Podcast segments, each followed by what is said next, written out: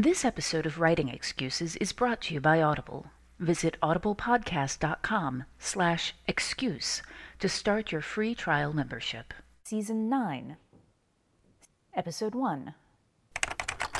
This is Writing Excuses Chronology of a Book Deal. 15 minutes long because you're in a hurry. And we're not that smart. I'm Brandon, I'm Mary. I'm Howard. and the part of Dan this week will be played by a field of AT-ATs marching through the snow to attack the rebel base.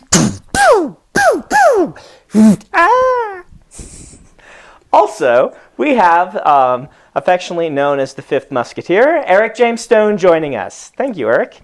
Thanks for inviting me. Eric's going to be filling in quite a bit for us in the next few podcasts as uh, Dan is still in Germany eating sauerkraut. Um, book deal. This sauerkraut is delicious.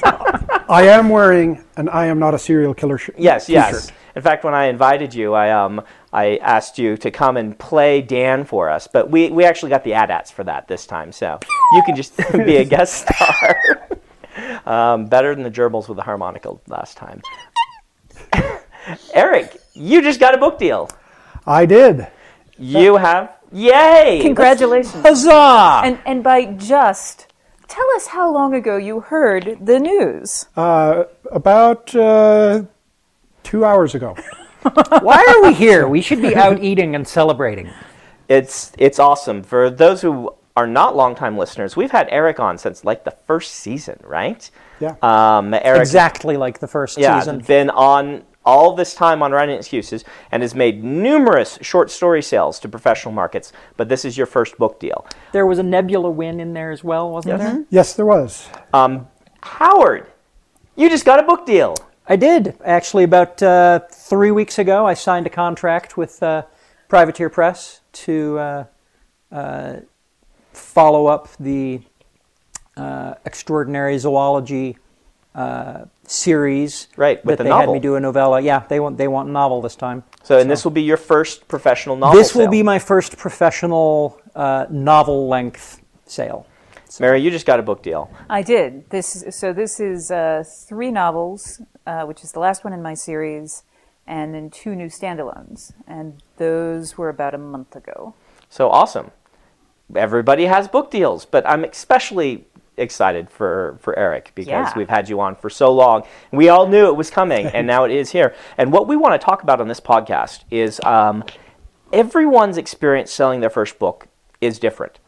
And what I found is the marketplace changes so fast and so quickly that even my experience of only 10 years ago is now delightfully antiquated um, compared to what's happening right now because the ebook revolution hadn't happened before I when I sold and things Well, like it's that. It's not just everybody's first book. Yeah. It's uh, I, Mary. This five book deal is it three plus two? Is that a five book deal? No, it's it's a three book deal. It's a th- oh a third book plus Right. two. Okay, um, that was different than your Yeah, than yeah. your first. Yeah. So, yeah, everything everything is different. But let's start with since we're doing chronology. Let's start with the newest of them. yes, Eric, how did this all come about? Tell us the very beginnings. Well, the, the very beginning is in 2008, I wrote a novel.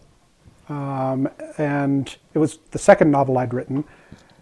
And it was only 63,000 words. yes, I remember reading that novel. And uh, so I, I shopped it around to various agents, um, and basically nobody was interested in a 63,000 word novel. Uh, so um, I tried extending it out a little bit, um, and I, uh, I sent it off to uh, Joshua Bilmes, um, and it, uh,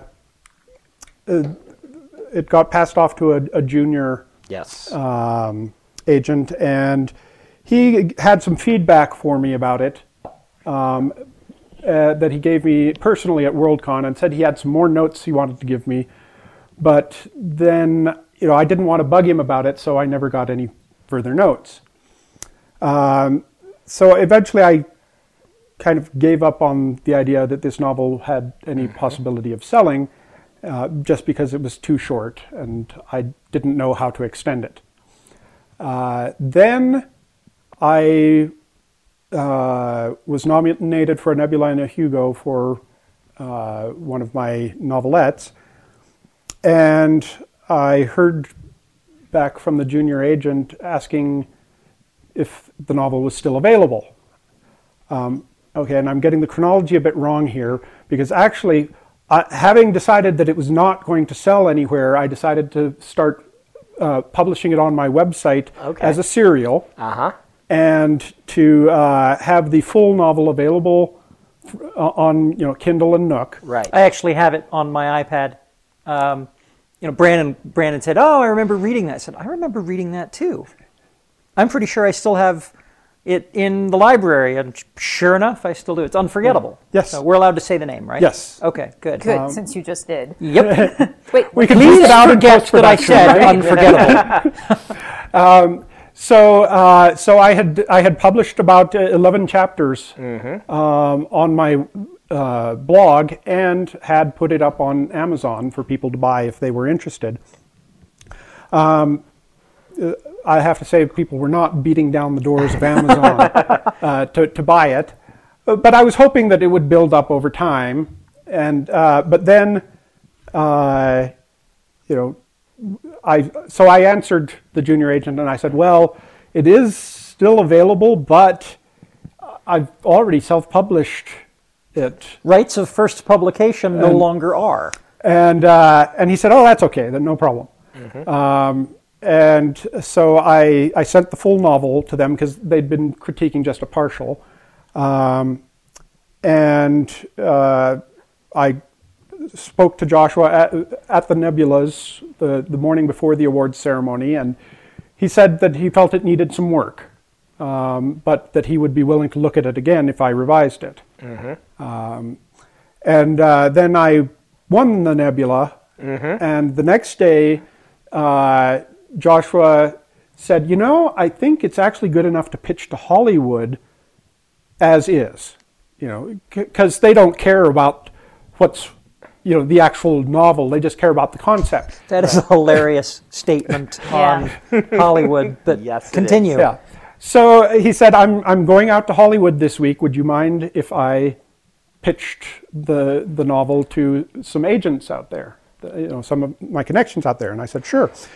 So one of his uh, connections out there was interested. And so uh, I signed on with, uh, with Joshua as my agent. And uh, the Hollywood agent, Was that Joel Gotler uh, or Brian Lipson? Maybe. G- Gotler, yeah. Gotler. Okay. Um, and uh, he, uh, you know, over the course of the next few months, uh, pitched it to a whole bunch of people. We had an offer from one place, and I thought we were going to accept that offer, but uh, I guess they, you know, were trying to get another better offer from someone else, and eventually, uh, eventually that that happened, and so we sold the the movie and TV rights. And what year is this? Uh, this would have been 2010. All right, so novel written in 2008. Eight. Sold the movie rights in Rights, 2010. 2010. Um, and With a Nebula win early in 2010. Right. I, I'm, I'm Yes. hearing that's the big key, oh wait, guys. wait, no, a it would have been Nebula 2000, and then- 2000, 2000 It would have been 2011 because Okay. the, the Nebula winning story Right. was published in 2010. Okay. So uh, then. Um, Okay, so you do have to add in write a nebula. Right to Nebula Nebula award-winning award-winning short. yes. Okay, great. I'm, I'm making notes. Which I, I also wrote in 2008. Okay. Oh, so nice. that- oh, yeah. So you have to go back in time to 2008, yeah. right? So um, then uh, Joshua had uh, basically given the novel to uh, one editor who he thought might be interested at a at a publishing house, and that editor had some suggestions. Um, so I uh, wrote a new beginning for the novel, um, and the Hollywood people had one of the Hollywood people who didn't actually end up buying it had a question, Uh huh. and I rewrote an outline to fit because they said, "Does the climax have to take place in the Iranian desert? Couldn't it be in like London?" You're like, if it will sell it. And yes. uh, so, so, so I I re- rewrote the reworked the ending so it could be in London instead of the Iranian desert. Uh-huh. Um, and I actually liked that ending better. Okay. So, um, so then after the, that first editor that uh, Joshua had sent it to, looked at the revised version, said he liked it, but he couldn't get enough support in the company, you know, uh, to, to buy it. Joshua said, "Well, do you want to send this version around now, uh, or do you want to revise it?" And I said, "Well, I think I should revise it." Uh, and he basically he said, "That's what I wanted to hear." so. Um, so I, I worked on revising it uh, and managed to get it up over 80,000 words. Uh, uh, the, you know, with, and wrote yet another new beginning um, and dr- dramatically revised the, the ending. And uh, So the version of this book that I've read is, is only tangentially related. N- the, a lot of it is still the same, uh, but uh, the location of some scenes has changed from Yeah, he does. to London. Changed time zones and almost hemispheres. Let's go ahead and stop for the book of the week. Um, then we'll get back to, to Eric's story. And Eric, you actually have the book of the week as well for us. This is the all Eric show today. Yes, yeah. The book of the week is Ender's World, which is a book of essays about Ender's Game, and I have an essay in there called "How It Should Have Ended."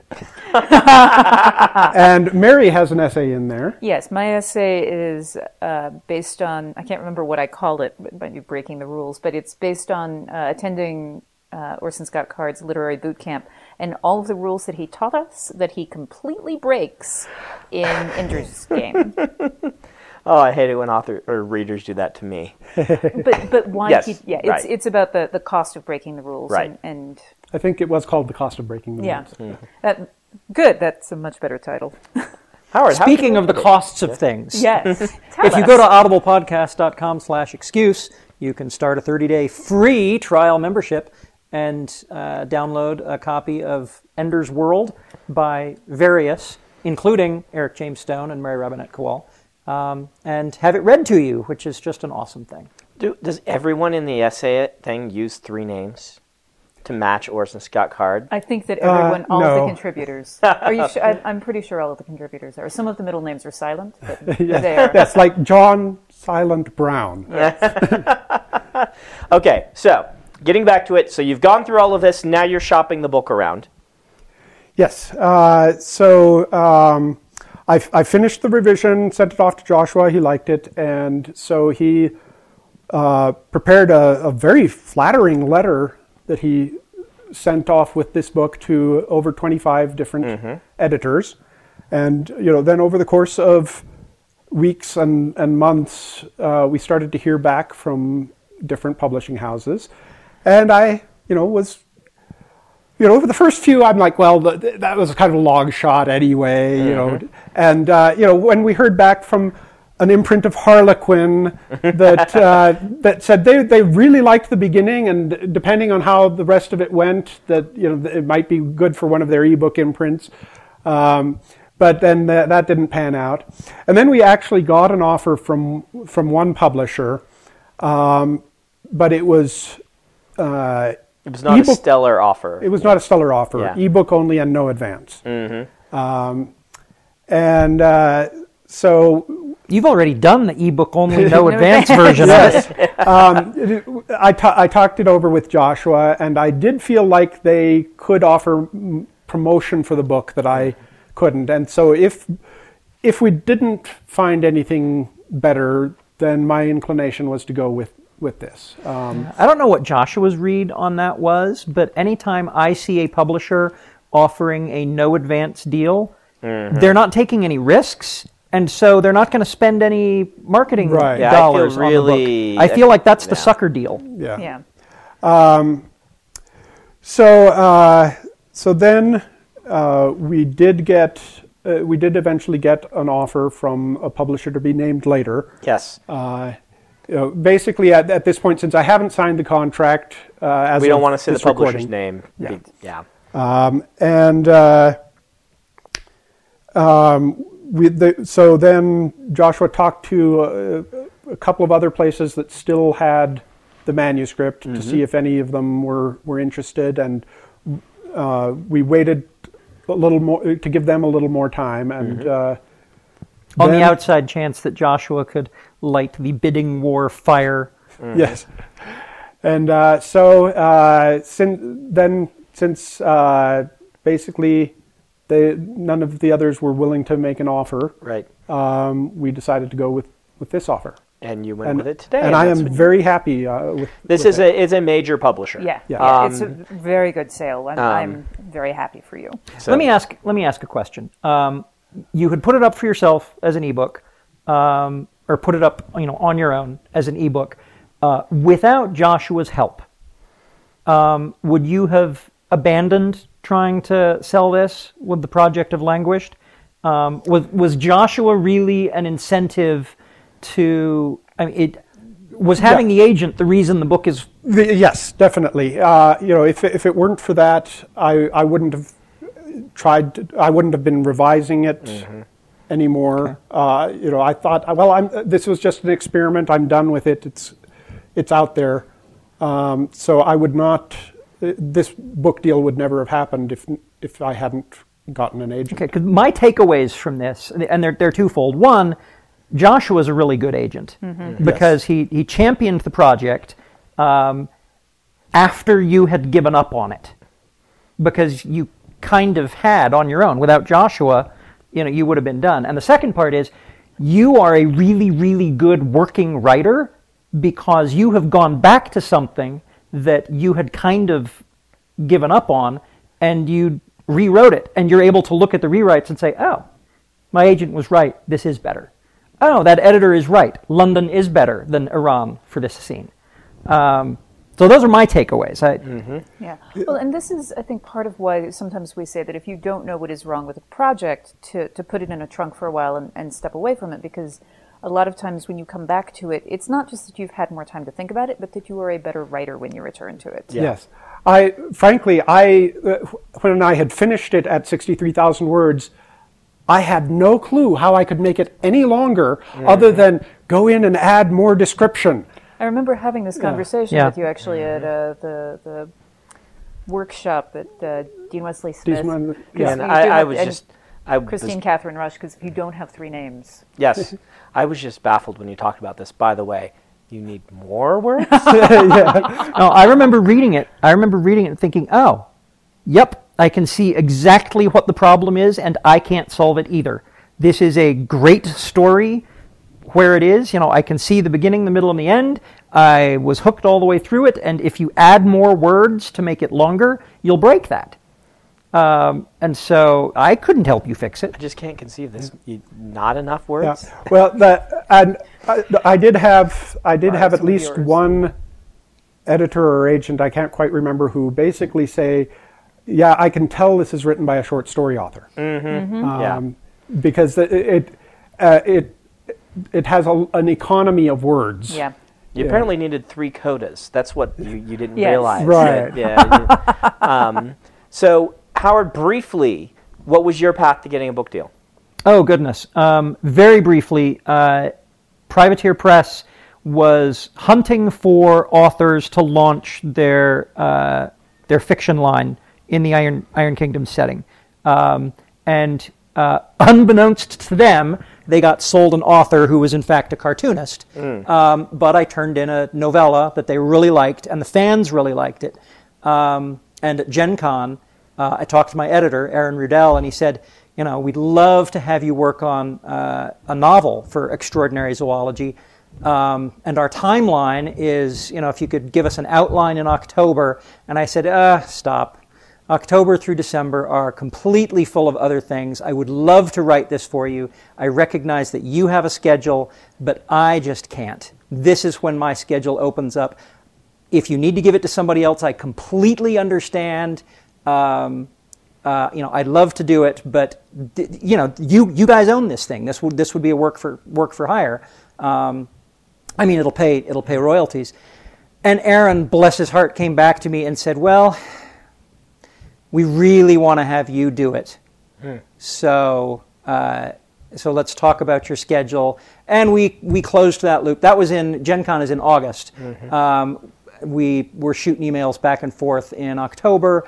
Um, contract landed in my mailbox in November, and I signed it, you know, a couple weeks later.